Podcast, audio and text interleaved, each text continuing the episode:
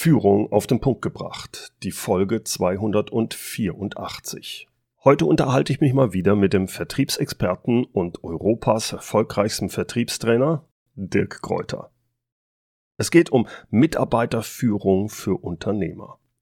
Dirk hat in den letzten Jahren ein wirklich großes Wachstum mit seinem Unternehmen bzw. seinen Unternehmen hingelegt. Und mich interessiert dabei besonders, was er in dieser Zeit für sich hinsichtlich Unternehmensführung und Mitarbeiterführung da gelernt hat. Viel Spaß bei diesem Gespräch. Dirk, was zeichnet einen guten Unternehmer aus, wenn bei dir so das Wort Unternehmer im Kopf hochkommt? Ergebnisse. Ja. Also, dass er wirklich ergebnisorientiert ist, dass er sich rausnimmt als Unternehmer aus dem Tagesgeschäft und dass er mehr am statt im Unternehmen arbeitet, dass mhm. er richtigen Leute rekrutiert ähm, für die richtigen Positionen und dass er permanent auf Wachstum getrimmt ist. Ja, ich glaube, das ist so das Wesentliche. Okay. Also die ersten drei kann ich so direkt unterstreichen. unterstreichen. Äh, Wachstum finde ich immer etwas schwierig. Vielleicht müssen wir da nochmal näher reingehen, was wir genau damit meinen. Es mhm. gibt ja diese von, von Frank Thelen, der hat so sein Buch, ne, glaube ich, 10x genannt. Was ich übrigens sehr empfehle, das Buch ist klasse. Sollte denn jeder Unternehmer eine solche 10x Wachstumsmentalität haben? Und was genau meinen wir mit Wachstum? Mhm. Äh, ich nehme eine andere Analogie. Ich nehme die Analogie der Natur. Mhm. Und äh, wenn wir uns das anschauen, da haben wir die vier Jahreszeiten. Ähm, Frühling ist toll. Alles erwacht, alles blüht, alles wächst. Wow. Dann kommt der Sommer. Ja, ist immer noch schön. Ja, ist toll. Dann kommt der Herbst. Und Herbst, da sehen wir, da, da wird es grau, da wird es kalt, da wird es nass, die Bäume verlieren ihre Blätter. Und dann kommt der Winter und im Winter ist nichts mit Wachstum. Da liegt äh, sehr wahrscheinlich alles unter Schnee. Und als Unternehmer ist es aus meiner Sicht unabdingbar, dass dein Unternehmen möglichst lange im Flü Frühling drin bleibt, in, mhm. diesem, in dieser Wachstumsphase, weil in dem Moment, wo du wächst, beschäftigst du dich mit dem Außen, du beschäftigst dich mit deinen Kunden, mhm. mit dem Markt, mit dem Wettbewerb und es ist eine tolle Stimmung. Alle sind gut drauf. Wenn du in den Sommer reinkommst, dann bist du vielleicht Marktführer, dann konsolidierst du, dann machst du auch mal ein Jahr ruhiger. Und dann gibt es ein Phänomen, was ich immer wieder beobachte, die Unternehmen beschäftigen sich auf einmal total mit sich selbst. Mhm. Dann wird ein Betriebsrat gegründet, da gibt es dann Diskussionen, wer an der Fensterseite sitzt und äh, da und so. Das ist die, die sind aus dem Wachstumstempo raus und beschäftigen sich mit sich selber. Und die nächste Stufe wäre Herbst. Und im Herbst, sie verlieren Marktanteile, sie haben eine hohe Fluktuation, sie kriegen nicht mehr die richtig guten Leute, mhm. negative Presse. So, und dann kommen wir, also Herbst ist auch, sie holen sich Subventionen vom Staat, Kurzarbeit, das ist alles Herbst. Mhm. Und dann kommen wir irgendwann in den Winter. Und Winter bedeutet normalerweise, das war's. Das war's. Leben aus der Substanz raus und dann das war's. Und wir sehen, wenn wir uns mal die Geschichte von Unternehmen angucken, sehen wir ganz wenige Unternehmen, die es geschafft haben, wenn sie mal in den Herbst reingekommen sind, dass sie aus dem Herbst es geschafft haben, wieder in den Frühling zu kommen. Eine große. Ausnahme ist Apple. Apple hat genau das gemacht Frühling, Sommer, man, man sieht auch, welche Manager damals da waren. Mhm. Dann hat man im Sommer Steve Jobs gefeuert, ist dann in einen Herbst reingekommen, hat dann irgendwann Steve Jobs zurückgeholt und der hat daraus wieder ein Frühlingsunternehmen gemacht. Jetzt, wo ist, wo ist Apple jetzt? In meiner Wahrnehmung ist Apple ähm, immer noch auf dieser Schwelle zwischen Frühling und Sommer, ja, hin und her. Ja, und so kann man das wunderbar beobachten. Deswegen, ich behaupte, es macht viel mehr Spaß, sowohl für Mitarbeiter als auch für Kunden, als auch für mich als Unternehmer, mit einem Frühlingsunternehmen zu arbeiten. Die Stimmung ist eine ganz andere. Mhm. Den Sommer habe ich auch schon erlebt in meinem Unternehmen und auch bei Kunden, wo ich früher als Inhouse-Trainer unterwegs war. Den Herbst nicht. Den Herbst habe ich nicht erlebt. Weder bei mir mhm. noch bei meinen Kunden, weil wer im Herbst ist, engagiert keinen mehr für irgendwelche Weiterbildungsmaßnahmen, ja. sondern der, der guckt, dass er in Kostensparprogramme reingeht. Ja. So, und deswegen, was ist Wachstum? Wachstum bedeutet mehr Umsatz, mehr Kunden, mehr Mitarbeiter, mehr Gewinn. Das ist für mich Wachstum, mehr mhm. Marktanteil. Ähm, ich kann das bis zu einem gewissen Grad mitgehen. Also ich finde auch Wachstum als sich äh, ist wichtig. Ich würde es aber noch etwas anders definieren mit dem Wachstum. Aber das, glaube ich, meinst du mit Frühling und Sommer, dass wenn man äh, merkt, man stagniert, dass ich dann was ändern muss.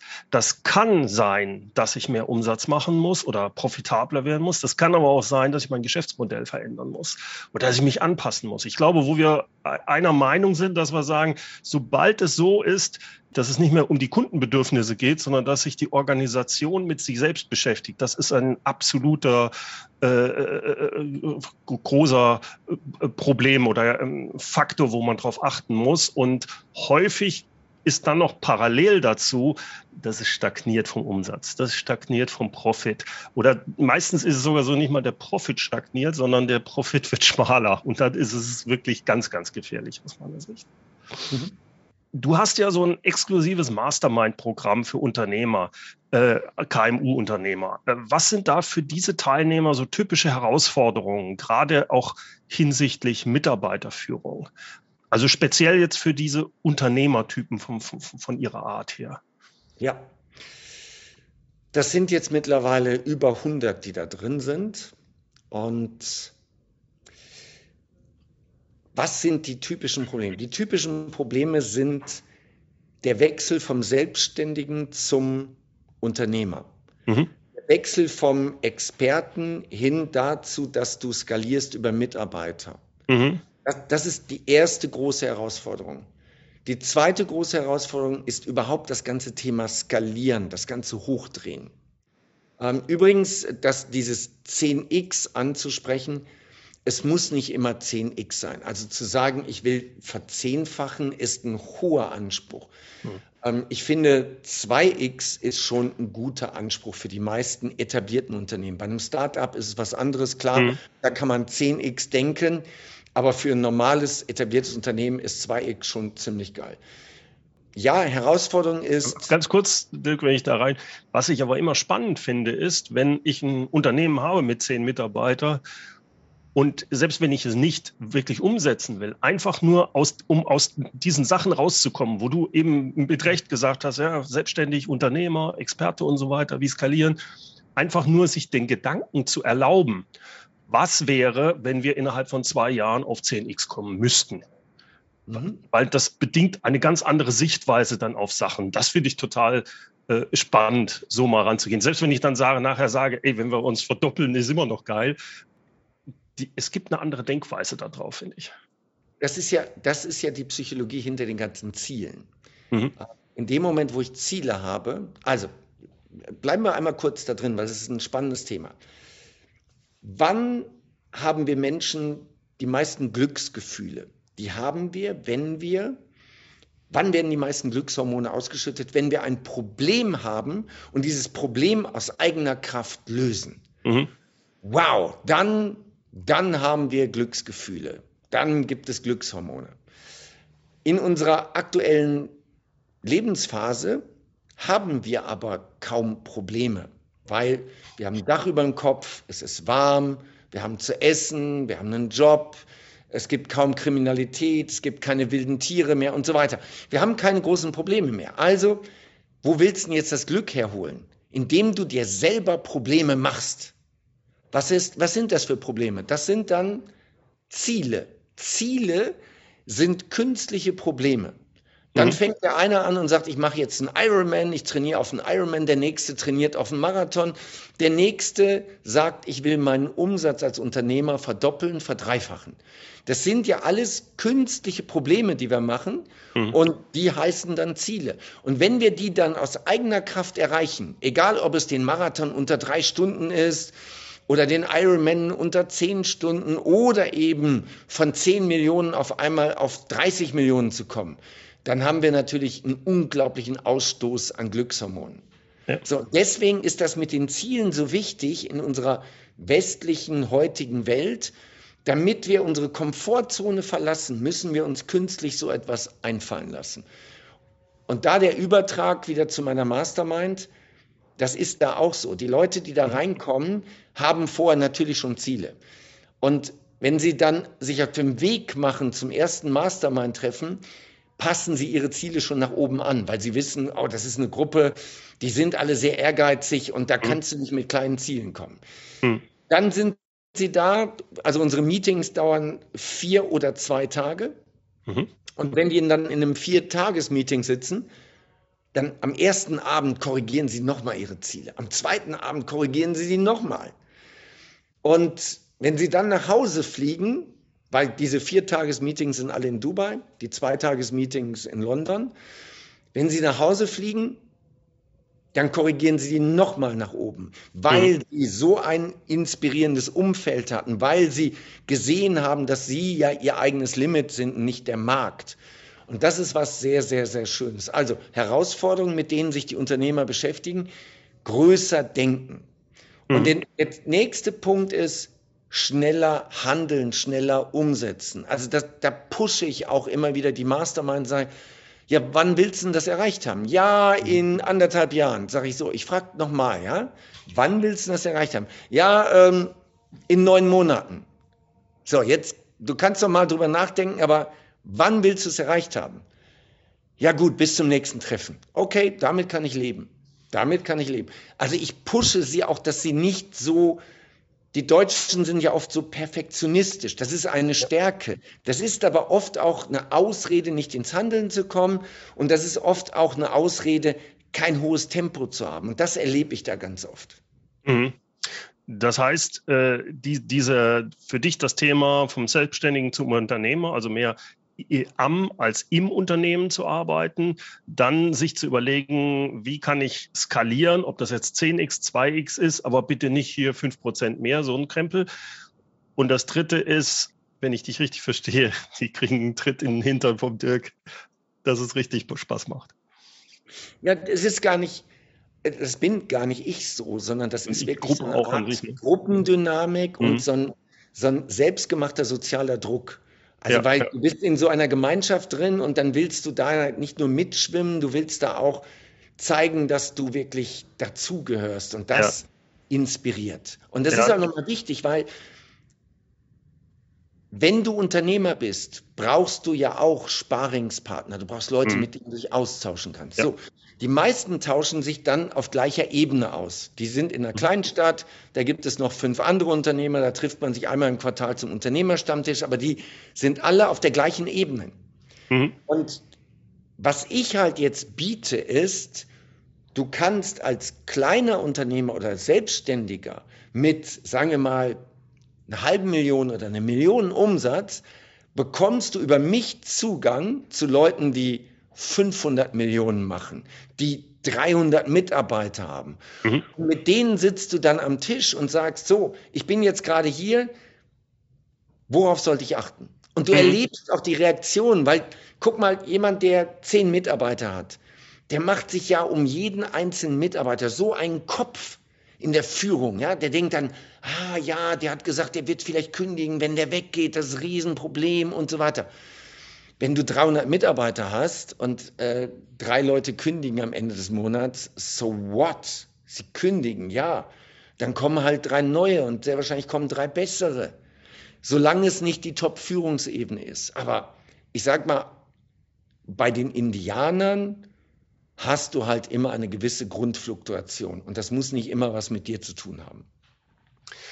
Ähm, Dirk, du hast, deswegen finde ich es spannend, dir gerade da auch zuzuhören. Du, du hast ja auch ein großes Wachstum mit deiner eigenen Firmen oder Firmen hingelegt. Und da bist du auch sicherlich selbst gewachsen in diese Sache rein. Also ich beobachte dich jetzt seit, glaube ich, fünf, sechs Jahren. Wir sind hin und wieder auch so im Austausch. Und da merke ich das auch, dass du als Person dich natürlich weiterentwickelst. Was mich interessieren würde, was sind so für dich so typische Learnings und Meilensteine, wo du sagst, das ist der Grund, warum ich da jetzt bin, wo ich bin, wenn, wenn du dich vergleichst mit vor zehn Jahren, wo du da warst du auch schon, ich glaube, Millionen Umsatz mit einigen ähm, Vertriebsmitarbeitern, aber du warst eine reine kleine Personenmarke, sehr offline unterwegs. Und da würde mich sehr interessieren, was sind so die typischen Learnings, die du in diesen Jahren jetzt für dich hast? Zehn Jahre ist natürlich ein langer Zeitraum. Also vor zehn Jahren haben wir, vor elf Jahren haben wir eine Million gemacht. Mhm. Vor zehn Jahren haben wir zwei Millionen gemacht. Vor sechs Jahren haben wir immer noch zwei Millionen gemacht. Mhm. Und jetzt machen wir 44. So, also das ist jetzt eine Riesenentwicklung in den letzten fünf Jahren. In den letzten fünf Jahren der, sind die Sprünge am größten gewesen. Ja. Um, ähm, und es waren, es war vor zehn Jahren waren es etwa zehn Mitarbeiter, jetzt sind es 90 Mitarbeiter. Mhm. Und wir müssen ähm, dazu sagen, hochprofitabel, ne? Das ist ganz wichtig. Ja, natürlich. Ne, das ist natürlich äh, extrem viele digitale Produkte. Mhm. Der Großteil des Umsatzes läuft auch digital. Ähm, plus es ist Dienstleistung. Das heißt, auf der Kostenseite, natürlich die Personalkosten sind äh, jeden Monat sechsstellig, klar. Ähm, aber das ist auch der größte Kostenfaktor. Also Personalkosten und Werbekosten, die wir ausgeben in Social Media. Mhm. Das sind die beiden größten, größten Faktoren. So, was habe ich als Persönlichkeit, persönliches Wachstum? Mhm. Viel größer denken. Also ich habe einfach vor fünf Jahren viel zu klein gedacht. Das hört sich komisch an, aber ich habe viel zu klein gedacht. Ich war zu langsam in der Umsetzung. Ich habe zu sehr im Tagesgeschäft mit rumgemacht. Ich habe mir um einzelne Mitarbeiter viel zu sehr Gedanken gemacht, anstatt um die Systeme und das große Ganze. Ähm, ich habe viel zu wenig in, in Skalierung gedacht, viel zu wenig. Ähm, ich, ich war, das ist ja typisch in, bei allem Respekt in unserem Beruf, wir tauschen Zeit gegen Geld. Und wenn ich, als ich das verstanden habe, dass das eine der größten Fallen ist, in die du reinlaufen kannst, diese Zeit gegen Geld, das war ein Game Changer. Das war ja immer als Trainer, Redner, gab es ja immer diese Droge Honorar. Das war ja einfach die Droge. Ja, ich habe 5000 Euro, 10.000 Euro für einen Vortrag, 20.000 Euro. Was bin ich für ein geiler Typ? Aber schlussendlich ist es dumm, weil es ist, das ist nicht skalierbar. Mhm. Das hängt doch alles an dir. Aber da würde ich dich gerne ein bisschen kitzeln. Mhm. Wenn du so extrem auf Skalierung aus bist, finde ich es faszinierend, dass du immer noch extrem auf der Positionierung einer Personal Brand bist. Dirk Kräuter. Wenn Dirk Kräuter jetzt von heute auf morgen, was wir nicht haben wollen, aber gegen die Wand fährt, ja? Ist ja, dein Unternehmen ja sehr gefährdet, obwohl du es ja jetzt schon sehr groß gemacht hast. Das heißt, es hängt ja immer noch, vielleicht nicht Zeit gegen Geld, aber in einer gewissen Weise, die Leute kommen zu deinen großen Veranstaltungen wegen der Kräuter. Ja, natürlich. Aber jetzt nehmen wir das Gegenstück, Roland Berger. Roland Berger mhm. hat das grandios hingekriegt, aus einer Personenmarke ein, eine Unternehmensmarke zu machen. Und jetzt erstmal, ich bin 54. Mhm. Ich, habe, ich habe keine Ziellinie vor Augen. Das heißt, ich werde das noch ziemlich weit selber machen. Aber auch jetzt behaupte ich, dass 50 Prozent der Umsätze schon weitestgehend von mir entkoppelt sind. Ähm, also wir haben über 20 Millionen Euro letztes Jahr digitale Umsätze gemacht. Und das sind Mentoring-Programme, Coaching-Programme, bei denen viele Videos von mir sind, bei denen ich vielleicht einmal in der Woche selber dabei bin. Bei manchen bin ich einmal im Quartal selber dabei. Aber den Rest, der wird durch meine Coaches gemacht mhm. aus meinem Team. Ja, die Präsenzseminare, da bin ich natürlich, das ist die Nummer eins. Da mhm. gibt es auch keine Götter neben mir. Ne? Aber das ist jetzt schon, würde ich jetzt aussteigen, gäbe es mit Sicherheit eine Delle. Ich glaube, es, man würde in dem Jahr ein, ein, zwei Jahre lang die Hälfte des Umsatzes nur noch machen. Aber es gibt einen Plan B für den Fall, dass mir irgendwas passiert. Okay. Mhm. Und die, die Lücke könnten wir sehr, sehr, sehr schnell schließen. Das wäre mhm. relativ einfach. Das heißt, ja, ein Ziel ist es ähnlich wie Roland Berger oder Tony Robbins ist für mich auch so jemand, der ja auch so ein, so ein Universum quasi aufbaut, mhm. wenn man das äh, so will. Das ist so, wo du dich auch hinbewegen möchtest ja. von deiner Vision her. Ja, und ich glaube, was hat, ich glaube, ich bin sicher, dass ich mein Business und meine Umsätze schon deutlich besser entkoppelt habe von meiner Person als zum Beispiel in Tony Robbins. Deutlich mhm. das schon. Ne? Mhm, ja, ja. Ähm, also da gibt es durchaus Möglichkeiten, diese Personenmarke nachher zur Unternehmensmarke hinzudrehen. Ja. Ähm, aber das ist noch nicht mein Plan. Also ich bin weit weg von einem Exit, ganz weit weg. Du hast noch viel zu viel Spaß dran. Ja? Eben, genau, ja. Äh, du hast gesagt, also das, was du, äh, was du für Learnings hattest, viel größer denken, schneller in der Umsetzung, viel weniger Tagesgeschäft, mehr Richtung Skalierung denken. Wie hast du dich aus dem Tagesgeschäft rausgezogen? Ich bin einfach weggezogen. Das war das. Ach, sobald du nach Dubai jetzt. Oh, ich bin okay. weggezogen, klar. Ich ja. bin weggezogen. Ich bin sechseinhalb Stunden Flugstunden weg vom Tagesgeschäft. Ähm, ich habe die, also wie, wie ging das? Das ist für alle Unternehmer eine spannende Geschichte. Mhm. Also der erste, erste Punkt war, ich wollte weg wegen Sonne, Meer, Strand, Wassersport. Mhm. Und das kann ich in der Form in Deutschland nicht kriegen, ne? sonst wäre ich auch geblieben. Und dann bin ich erst in die Karibik gegangen, da war es aber dann zu ruhig und dann bin ich nach Dubai gegangen. Dubai war Plan B. Okay, das habe ich ein Jahr lang vorbereitet, das hinzukriegen. Die Strukturen, die Prozesse, die Abläufe geändert, die richtigen Führungskräfte an die richtige Position. Steuerlich musste ich einige Sachen äh, entsprechend vorbereiten, dass ich gehen konnte. So, und das war der entscheidende Faktor. Ich kann nicht mehr in meinem Unternehmen arbeiten, sondern nur noch an meinem Unternehmen. Mhm. Das, das war diese räumliche Distanz, die hat dafür gesorgt, dass ich nicht mehr ins Nachbarbüro laufen kann und sagen kann, hör mal, wir müssen das jetzt so und so machen. Das geht nicht mehr. Ich habe meine Zoom-Meetings einmal im Monat mit meinem Führungskreis. Ich habe meine Zoom-Meetings mit dem Social-Media-Team, mit meinem, äh, mit meinem äh, Sales-Team, auch einmal im Monat jeweils.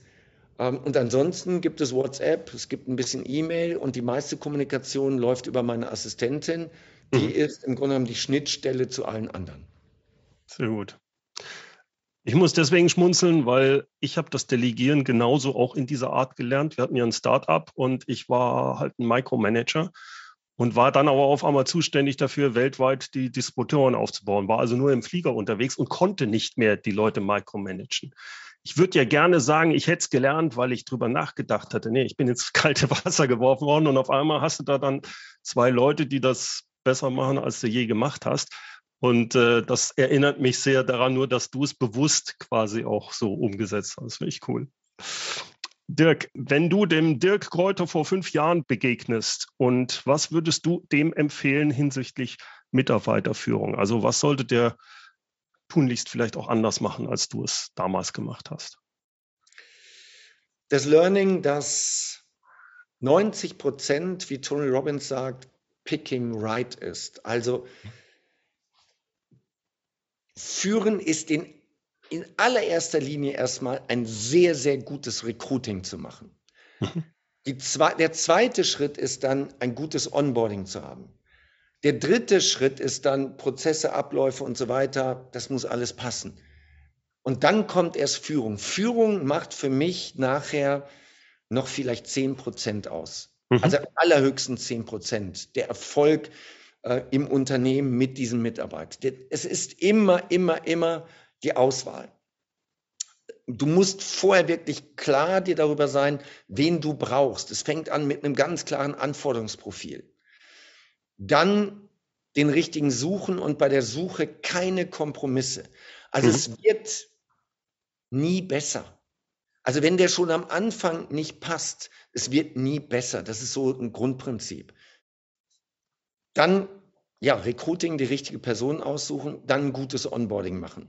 Mhm. Und auch noch ein bisschen den Recruiting-Prozess in das Onboarding mit reinschieben.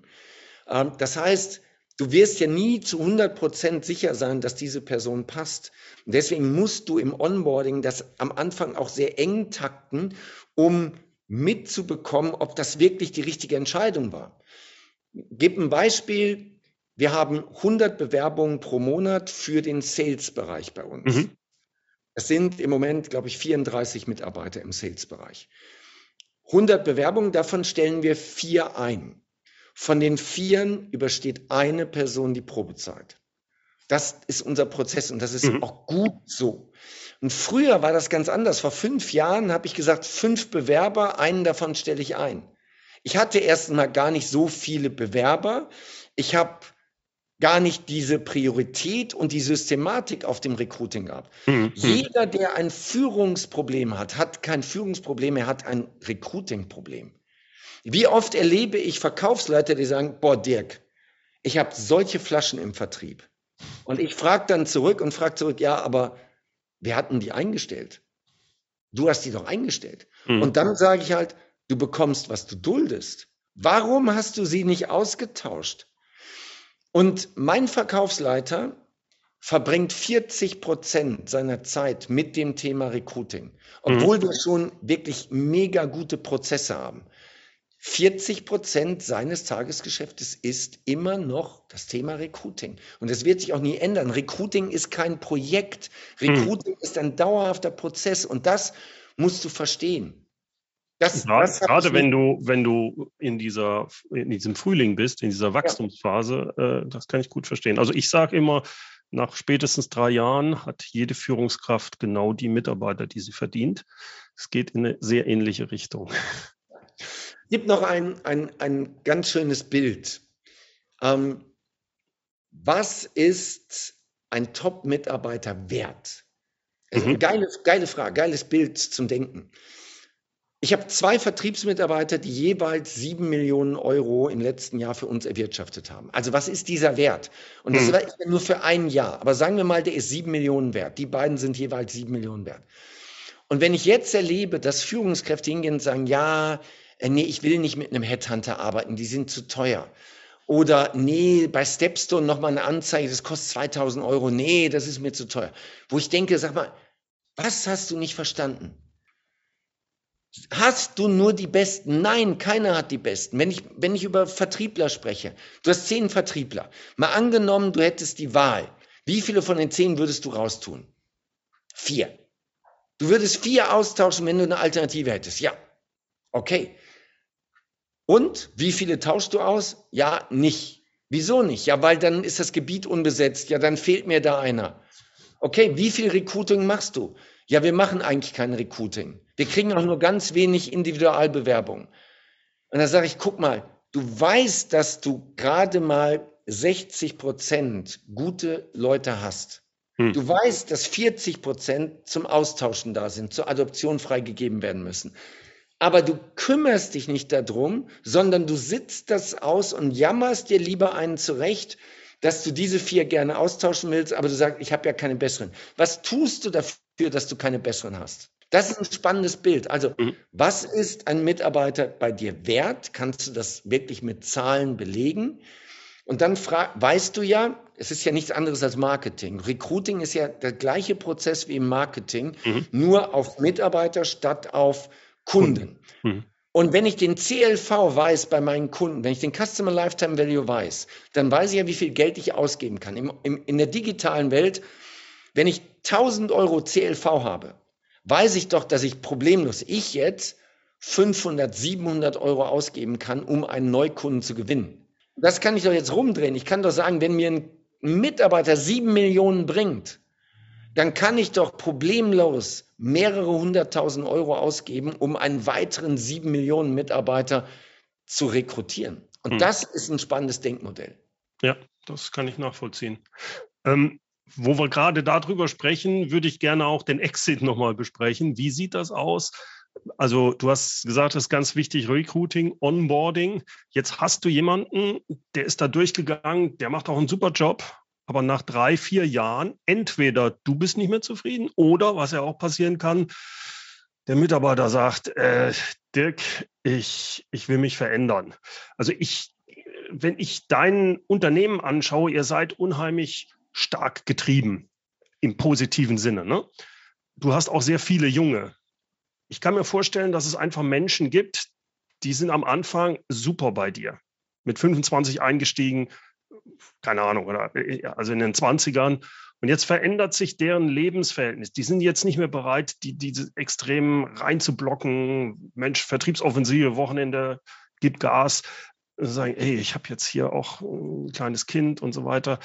Ich glaube, das ist es nicht mehr. Wie wie gehst du damit um, dass die dann sagen, sei mal nicht böse, Dirk, aber ich, ich, ich suche mir was anderes? Wie gehst du damit um oder wie sieht euer Prozess aus bei einem solchen Offboarding?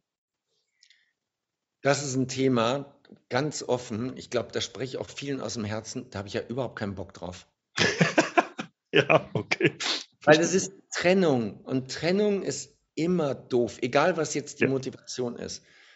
Also jeder stellt gerne ein, weil einstellen, das ist so ein, boah, das ist so ein Glitzern in der Luft. Das ist, wow, wir wollen gemeinsam eine Delle ins Universum treten. Das ist ja. toll. Aber jemanden zu kündigen, das ist immer doof, weil das, das, ist, das, ist, das ist nicht schön. Also ja, das ist eine Sache. In zu, äh, zu, ja. zu, das ist ganz klar. Da ja. habe ich auch die Christina Linke schon da gehabt. Das, das, das ist für mich klar. Aber ich finde es noch viel spannender, auch für das Gesamtunternehmen, wie geht man mit Leuten um, die von sich aus kündigen. Ja, Und das genau. finde ich ein wichtiges. Also das, eine ist, ich erwarte, dass die Führungskräfte ein Exit-Gespräch machen. Und das mhm. Exit-Gespräch ist wirklich dann am, am letzten Tag. Mhm. Einmal nur so am letzten Tag, du hast nichts mehr zu verlieren, du kannst ganz offen reden. Mhm. Sag mal, und jetzt, jetzt frage ich ein paar Sachen ab. Ähm, dass, dass mir der Mitarbeiter Dinge erzählt, die ich so gar nicht wahrnehme. Ja, so. mhm. Und nochmal, er muss jetzt nichts mehr machen, weil er irgendwas erreichen will. Er muss nicht mehr taktieren. Er kann ganz offen sprechen. Also, mhm. ich ich hätte gerne von meinen Führungskräften, dass sie dann dieses Exit-Gespräch führen. Vorher, in dem Moment, wo die Kündigung kommt, vorher will ich, dass alle Prozesse und Abläufe, dass sein Wissen dokumentiert ist. Mhm. Das heißt, das läuft bei uns in der Regel über Videos. Wir machen zu jedem sich wiederholenden Prozess, ähm, machen wir ein Video. Mhm. Und dann, dann erklärt er eben, wie er das macht, wie er einen Neukunden anlegt, wie er das macht, das macht. Und das erklärt er normalerweise in Loom-Videos. Wir machen das mhm. alles mit Loom mhm. und speichern das ab. Das heißt, wenn jemand geht, dann ist die Führungskraft gehalten, dafür zu sorgen, dass sein Wissen dokumentiert wird für den Nachfolger. Mhm. mhm so, mhm. das ist noch wichtig. Dann, ähm, wir halten keine Reisenden auf. Es mhm. kommt immer auf die Art und Weise an. Aber wenn einer ja. sagt, so, ich bin durch, ja, also ich will nicht mehr, dann ist für uns auch völlig in Ordnung, einen Aufhebungsvertrag zu machen, auf die Kündigungsfristen äh, zu verzichten. Das ist auch nochmal ein ganz wichtiger Punkt bei dem Thema Offboarding. Viele haben in ihren Arbeitsverträgen drin drei Monate Kündigungsfrist zum Quartal. Das muss bitte, wer sowas hat, das ist reines Mangeldenken. Hm. Das ist nämlich das Mangeldenken, ich finde so schnell keinen neuen, ich finde keinen besseren. Und deswegen will ich den so lange wie möglich halten. Das ist dumm. Das machen wir nicht. Also wenn bei uns jemand schnell raus will, dann sage ich, alles klar. Bitte sorg dafür, dass wir deine Erfahrung, dein Wissen dokumentieren. Mhm. Wenn das alles dokumentiert ist, kannst du gehen. Dann bist du raus. Ich will bei mir keine negative Stimmung haben. Ich will nicht, dass, dass das Team irgendwie schlecht drauf ist, weil der ja nur noch zwei Wochen hat oder nur noch drei Wochen hat. Und ich will auch keinen bei mir haben, der jetzt Halbgas fährt, weil er sagt, ich habe ja eh schon gekündigt. Dann sind wir ganz schnell ja. beim Trennen. Ja. Also, Reisende halte ich nicht auf. Ich will nach Möglichkeit das Wissen, die Erfahrung dokumentieren. Ich will die Weichen für den Nachfolger möglichst schnell stellen. Mhm. Aber das ist auch etwas, was bei uns ein grundsätzlicher Prozess ist. Das machen wir nicht erst dann in den letzten Tagen, wenn er geht, sondern ich fordere immer meine Mitarbeiter auf, dass sie das Wissen auch unterjährig natürlich dokumentieren, dass das da ja. ist. Ja. Jetzt, äh, ich glaube, ich hatte es irgendwann schon mal angesprochen. Du bist jemand, der anderen hilft zu verkaufen, aber du stehst auch für dieses Unternehmertum. Das heißt, wenn ich Mitarbeiter habe, lernen die ja von dir auch, was es heißt, Unternehmer zu sein. Und jetzt gehen die quasi, ich formuliere es mal so, in die Lehre beim Dirk, sind da ein paar Jahre dabei und sagen, es ist ja eine tolle Zeit gewesen, aber eigentlich möchte ich auch Unternehmer sein. Eigentlich müsstest du doch jemand sein, der da eigentlich Juhu schreibt, jetzt nicht als der Unternehmer, ja, jetzt muss ich jemanden neuen suchen, aber das ist auch super. Da habe ich jemanden weiterentwickelt. Wie gehst du damit um? Boah, das ist ein heißes Thema.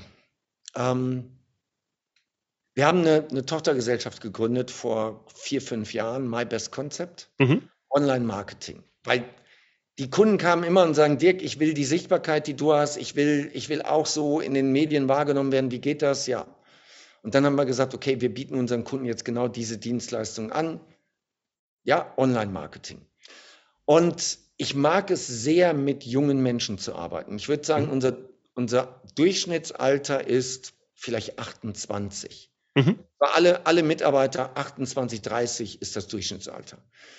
Und bei MyBest Concept war das Durchschnittsalter noch jünger. Das war irgendwie so 23, 25 vielleicht. Mhm. Also ja, in der Größenordnung.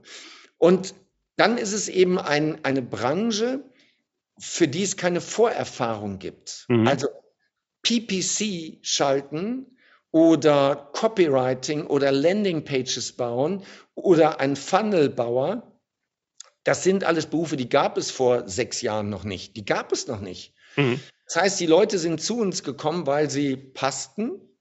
Dann haben sie das gelernt und teilweise sind die nach drei Monaten, sechs Monaten, nach einem Jahr weg. Mhm. Und ich würde sagen, 80 Prozent ist in der Größenordnung weg gewesen. Wir haben am Anfang eine Fluktuation gehabt, das war unglaublich. Mhm. Erstens, wir waren natürlich nicht erfahren. Zweitens, das war, es ist Online-Marketing und Social-Media-Marketing ist gerade eine Abenteuerlandschaft. Da ja. ist alles möglich. Da gibt es unglaubliche Summen. Es gibt keine Referenzwerte. Mhm. Du kannst jede Zahl fordern und du wirst auch Kunden finden, die jede Zahl bereit sind zu zahlen. Und dann sind viele gegangen. Und ich habe dann mit einem Gesellschafter gesprochen und der sagte, die denken alle viel zu kurzfristig. Und das ist auch so. Also viele davon sind jetzt in einem anderen Unternehmen als Angestellte. Viele haben sich aber selbstständig gemacht und haben dann eben so ein kleines selbstständigen Business, alleine oder mit zwei, drei Leuten, aber nichts Großes, nicht in mhm. der Größenordnung, in der wir uns jetzt bewegen, wo wir wo wir achtstellige Umsätze bewegen. Und das war für mich am Anfang heftig, weil du gibst jemandem die volle Aufmerksamkeit, die Energie, die Zeit, der lernt ja. bei dir und dann ist der so undankbar und geht. Ein Gesellschafter sagte dann auch, wir bilden Unternehmer aus. Die Leute kommen zu uns, die lernen, wie das bei uns geht, die haben den ganzen Zugang zu meinem Content, zu allen Online-Coachings und allen Online-Kursen. Und natürlich gibt es dann ganz viele, die sagen, wenn ich bei Dirk mal weggehe, dann gehe ich nicht in eine andere Firma, sondern dann mache ich mein eigenes Ding. Mhm. So, und das, das ist überhaupt der Zeitgeist im Moment. Bei Social Media siehst du ganz viele Posts so von wegen, entweder du arbeitest für deine Ziele oder du arbeitest für die Ziele eines anderen und solche Sachen und bist du schon Unternehmer oder so. Hm. Erstens, nicht jeder ist für einen Unternehmer gemacht. Mhm. Es gibt unglaublich viele Menschen, es ist die Mehrheit der Menschen, die brauchen jemanden, der ihnen sagt, was zu tun ist, der ihnen Sicherheit gibt, der ihnen Struktur gibt und Führung gibt. Das sind wirklich die allermeisten. Zweitens, und da, da gibt es so eine Verkäuferlegende, Joe Girard. Mhm. Joe Girard war ein Autoverkäufer, der erfolgreichste auf diesem Planeten. Guinness Buch der Rekorde. Und er wollte aber nie selbstständig sein, weil er gesagt hat, meine Stärke ist Verkaufen, Ich will immer nur verkaufen. Ich will keine Buchhaltung, ich will kein Finanzmanagement, ich will kein Recruiting, ich will niemanden führen, ich will verkaufen. Und das sage ich meinen Leuten auch. Du willst dich selbstständig machen? Ja, dann kümmerst du dich um Finanzen, um Buchhaltung, du stellst Leute ein, du hast Arbeitsrecht, du hast Führung. Willst du das? Oder willst du einfach nur das machen, was du am besten kannst und was dir am meisten Spaß macht? Ja, und das stimmt. Und ich sage auch, Leute, warum gibt es Unternehmen? Unternehmen, da treffen sich Menschen mit unterschiedlichen Stärken und Neigungen, die unterschiedlich sind. Und die das zusammenmischen, am besten intelligent. Und dieses ergänzt sich, dass dann nicht eben eins plus eins plus eins gleich drei ist, sondern diese drei sind nachher in Summe sechs. Mhm. Das Ergebnis, der Output ist sechs, aber jeder fokussiert sich auf seine, seine Stärken und auf seine Neigung und hat da nachher am meisten Spaß mit. So, das sage ich den Leuten, die bei mir sind. Und das sage ich denen auch immer wieder. Aber Bei jetzt mir, verändern also sich ja auch die Leute. Ne? Am Anfang kann das ja auch wirklich sein, dass er sagt, ey, ich, ich verkaufe für mein Leben, dann lass mich mit dem anderen Zeug zu, äh, in Ruhe. Ja. Und dann lernt er immer mehr von dir. Also gerade, äh, du hast eben gesagt, die Leute bei dir bei Best Concept waren äh, sehr jung zu der Zeit. Da ist es ja eigentlich verständlich. Die sind ja noch nicht, die, viele wissen in dem Alter ja noch gar nicht, was will ich wirklich? Wenn du dir den Dirk Kräuter von im Alter von 22, 23 vorstellst, der war sicherlich auch anders drauf, ne? wenn ich so ein bisschen die Podcast-Folgen repetiere, die ich ja. äh, über dich gehört habe oder von dir gehört habe. Ähm, von daher ist es doch eigentlich normal. Wäre es da nicht geschickt, in deinem Konstrukt zu haben, wenn die Leute das wollen, dass du sie an die Hand nimmst und sie so an dein Unternehmen vielleicht noch in einer anderen Art bindest? Ja, das habe ich ja zum Teil gemacht. Ne? Mhm. In dem Moment, also bei, bei MyMS Concept sind wir vier Gesellschafter zum Beispiel. Mhm. Ne? Ähm, das gibt es durchaus. Und wir mhm. könnten später durchaus mit ehemaligen Mitarbeitern ähm, irgendwie Partnerschaft machen. Aber das bin ich nicht. Ich bin nicht, wenn jemand geht, dann ja. trennt er sich von mir. Und dann, ja. ich weiß noch, jemand hat mir dann regelmäßig jede Woche noch eine WhatsApp-Nachricht geschickt. Und dann habe ich ihm irgendwann gesagt, als du im Unternehmen warst, habe ich dich gefördert und gefordert und du konntest mit allen zu mir kommen. Du bist nicht mehr dabei, du hast dich entschieden, nicht mehr mitzuspielen. Meine Aufmerksamkeit gehört meinen mhm. Kunden und meinen Mitarbeitern. Du bist weder Kunde noch bist du Mitarbeiter. Deswegen nimm's mir nicht übel, aber wir werden keine WhatsApp-Nachrichten mehr austauschen. Also ich mhm. mache da einen Haken dran. Mhm. Ich bin extrem nach vorne fokussiert. Sehr fokussiert dann, ne? ja, Und verstehe ich. Mhm. Dann will nicht mehr. Ich glaube, da gibt es einfach unterschiedliche Typen. Es gibt mehr so die kooperativen Typen, die sagen, Mensch, ich baue mir da ein Netzwerk noch auf und da einen Nutzen draus sehen. Und wenn ich dich richtig verstehe, sagst du, das mag bei anderen funktionieren. Ich, bei mir ist viel wichtiger, ich muss im Fokus bleiben und ich habe sowieso nur 24 Stunden und lass mich mit dem in Ruhe. Ich habe genug zu tun mit meinen Mitarbeitern und meinen Kunden. Kann man das so zusammenfassen? Ja. Ja, genau. Und mhm. ähm, wenn du bei mir im Team bist, dann haben wir ein bestimmtes Tempo. Wenn du da rausgehst, gehst du meistens auch raus, weil du dieses Tempo auch nicht mehr mitgehen kannst. Mhm. Und wenn die dann alleine sind, dann verlieren die noch viel, viel, viel mehr Tempo. Und dann habe ich überhaupt keine Lust, mit denen zu arbeiten. Das macht keinen Sinn. Ja. ja, es gibt eine Besonderheit. Es gibt die Besonderheit, wir stellen auch viele ein, die vorher nirgendwo anders gearbeitet haben. Wir mhm. stellen mhm. gerne Leute ein, die zum Beispiel Studium abgebrochen haben. Mag ich sehr, ich, mhm. gerne. Machen dann bei uns eine Ausbildung und werden dann oft übernommen und bleiben dann auch. Und die kommen dann irgendwann an einen Punkt nach drei, vier, fünf Jahren und sagen, boah, ich glaube, ich muss mal woanders hin. Ja. Mhm. Und ich denke dann ganz oft auch, bitte geh mal woanders hin, damit du mal einen Vergleich hast, wie ist es woanders? Ja, ja. So, das, ja, das der ist. Der Rasen ist immer grüner auf der anderen Seite und dann geht doch ja, mal genau. hin und dann kommst du wieder zu sehen und das siehst, wie grün es hier eigentlich wirklich ist. Ja, genau. ja. Mhm, sehr schön.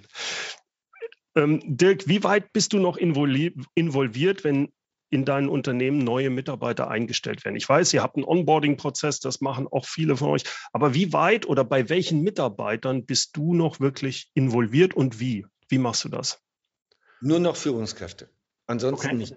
Also jeder, der bei uns operativ tätig ist, äh, wird von den Führungskräften eingestellt. Also es ist in der Regel dann der fachliche Abteilungsvorgesetzte, sagen wir mal der Verkaufsleiter und die Geschäftsführerin. Die guckt sich das auch immer an.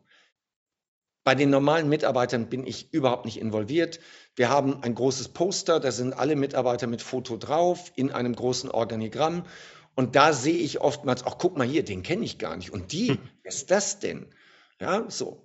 Und wenn wir dann irgendwelche Events haben und ich sehe auf jemanden, jemand bei uns im, im Firmen-T-Shirt oder Poloshirt rumlaufen, denke ich mir, wer ist das? Und dann frage ich jemanden, wer mhm. ist Ja, das ist der, ah, okay, prima. Oder wir haben eine interne WhatsApp-Gruppe, dann sehe ich auf einmal, dass drei neue Leute zugefügt werden am ersten des Monats. Dann weiß ich, okay, mhm. wir haben drei neue. Die bekommen dann von mir auch ein Begrüßungsvideo, ne? so, wo ich sage, hallo, ich bin der Dirk und toll, dass du da bist und so weiter. Mhm. Ähm, ansonsten, es ist wirklich nur noch, wenn eine Führungskraft eingestellt wird, aktuell suchen wir Social-Media-Leiter, wir suchen einen neuen Vertriebsleiter, einen zusätzlichen. Bei den beiden bin ich involviert, aber mhm. erst auf der Zielgeraden. Erst auf der Zielgeraden. Dann kann es sein, dass ich in einem Zoom-Call dabei bin. Aber wenn es eindeutig ist, also wenn, wenn meine Leute sagen, perfekt, dann ist es mir auch egal. Mhm. Ich lasse da los. Dann sage ich, prima. Wenn ihr sagt, wenn ihr alle einstimmig seid, das Beste, was uns passieren kann, dann stellt ihn ein. Wenn ihr Zweifel habt, holt mich dazu. Mhm. Okay. Normal ich bin da nicht mehr drin. Ich, ich habe ich hab meine direkte Kommunikation nur mit den Führungskräften und das funktioniert super. Das heißt, du hast da, äh, ich glaube, sieben Leute oder so, mit denen du, die, die ganz nah an dir dran sind. Das sind deine Direct Reports und darüber steuerst du das Unternehmen eigentlich. Ne? Mhm. Abschließend würde mich sehr interessieren, so wo geht deine Reise jetzt eigentlich hin?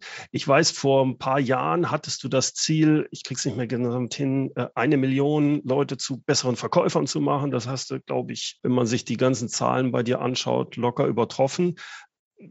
Ich stelle mir das gar nicht so einfach vor, in deiner Situation jetzt. Was für Ziele setzt du dir für die nächsten fünf Jahre? Also es gibt seit längerem ein Ziel, das ist mal ein Stadion zu füllen und mhm. äh, mindestens 35.000 Menschen zu motivieren, ein oder zwei Tage mit mir zu verbringen zum Thema Weiterbildung und Weiterentwicklung. Das, ist, das, das gibt es immer noch, das ist aber ohne Datum, weil unter den aktuellen Möglichkeiten mhm. ist das in Deutschland nicht denkbar. Also die ja. nächsten drei Jahre ist das nicht denkbar. Das gibt es definitiv als, als so einen Meilenstein. Ähm, dann das ganze Thema Internationalisierung. Mhm. Der englischsprachige Markt ist 40 mal größer als der deutschsprachige. Mhm. Das, was ich kann, das, das gibt es, ist für, für jeden auf diesem Planeten relevant. Deswegen ist einer der nächsten Schritte natürlich internationalisieren, alles auch auf Englisch anzubieten. Ähm, ein drittes, drittes Ziel ist. Ganz, ganz kurz, das würde mich interessieren startest du dann mit einem Knall in der Art, dass du sagst, und jetzt mache ich eine große Veranstaltung? Oder sagst du, ich gehe zum Beispiel einen englischen YouTube-Kanal, englischen Podcast, um erst so die Sache aufzubauen? Was ist da so deine Idee? Die Idee ist gar nicht in, in Zeit gegen Geld, sprich Events zu gehen, okay. sondern sofort meine digitale Stärke auszuspielen. Okay. Das heißt, es wird, es wird ein, eine große Anzahl an Online-Kursen geben zu meinen Kernthemen auf Englisch.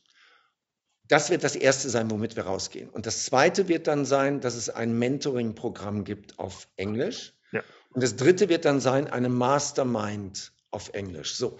Die ersten beiden, also das erste ist ja frei skalierbar, ja. ähm, weil es sind Online-Produkte. Das geht nur über PPC, werden wir das verkaufen. Natürlich wird es dazu begleitend einen Podcast und einen YouTube-Kanal geben und ne, so diese Sachen.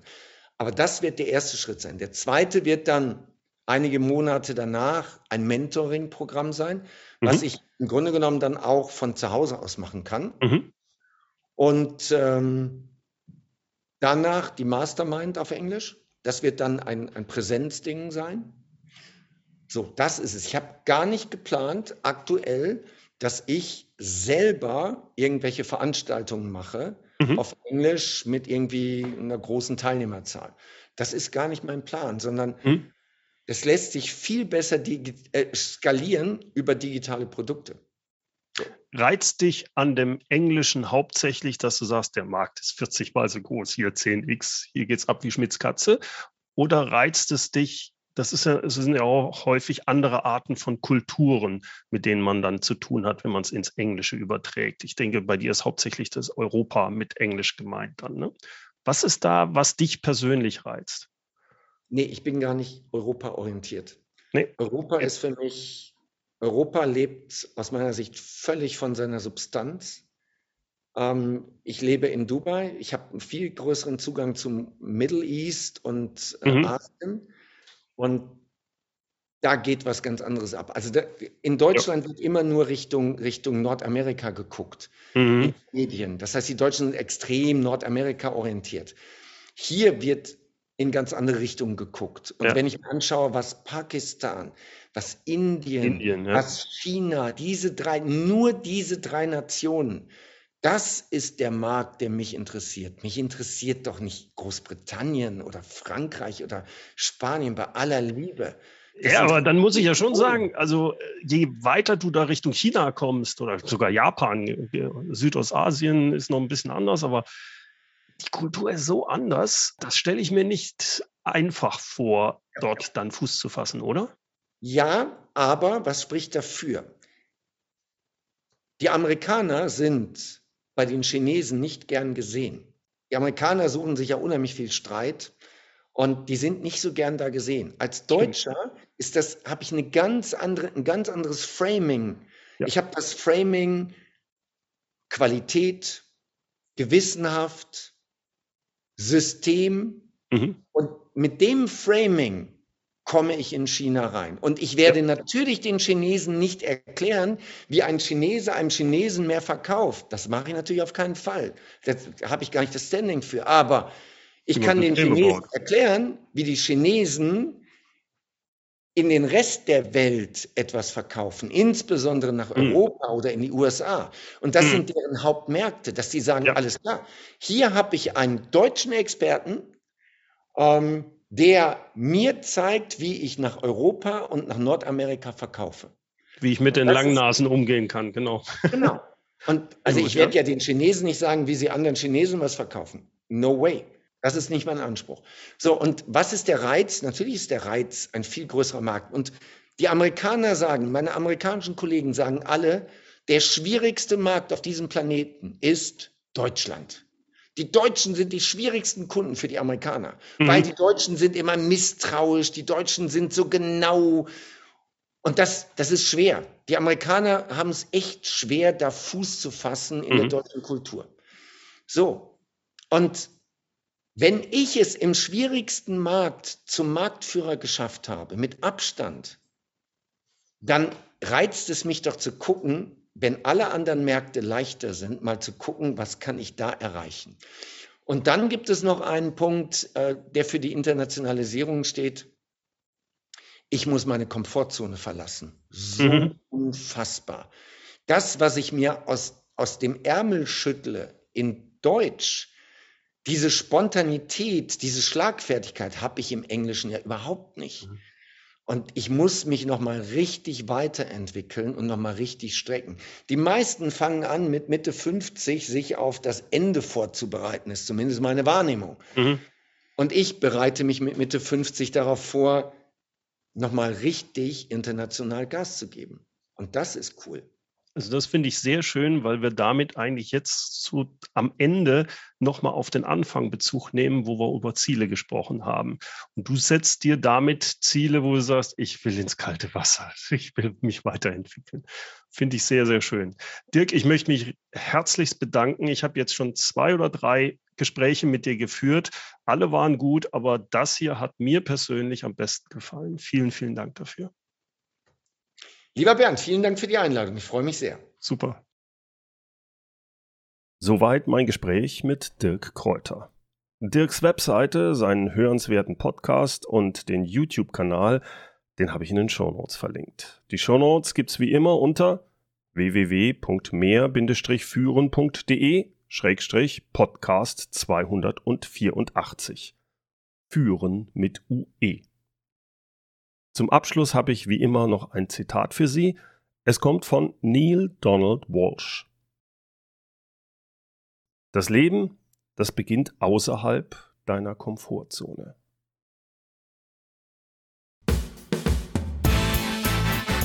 Herzlichen Dank fürs Zuhören. Mein Name ist Bernd Gerob und ich freue mich, wenn Sie demnächst wieder reinhören, wenn es heißt Führung auf den Punkt gebracht. Inspiration, Tipps und Impulse für Führungskräfte, Manager und Unternehmer.